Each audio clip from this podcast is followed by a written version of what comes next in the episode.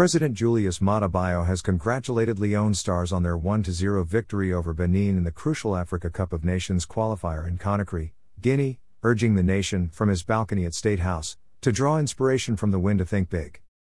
Striker Kei Kamara, who had always wished for this feat before his retirement, scored the first half penalty in the 19th minute to secure a place for the national team at the Africa Cup of Nations for the first time since 1996. We will continue to strive for higher height, no more small dreams. When I promise, I deliver.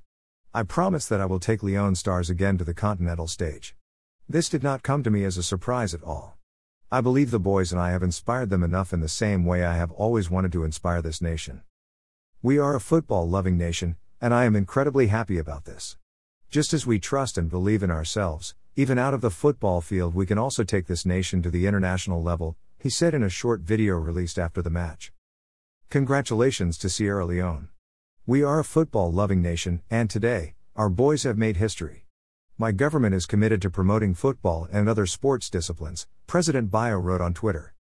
Football observers have said that the period 1993 to 1996 can be considered a golden era for Sierra Leone football, arguing that no other Leone Stars team had before or afterward achieved the series of results of that period. Then, as deputy chairman of the National Provisional Ruling Council, Julius Maada Bio is credited for inspiring the Leone Stars squad of that era to win the Amilcar Cabral Trophy twice and to qualify for the Africa Cup of Nations twice.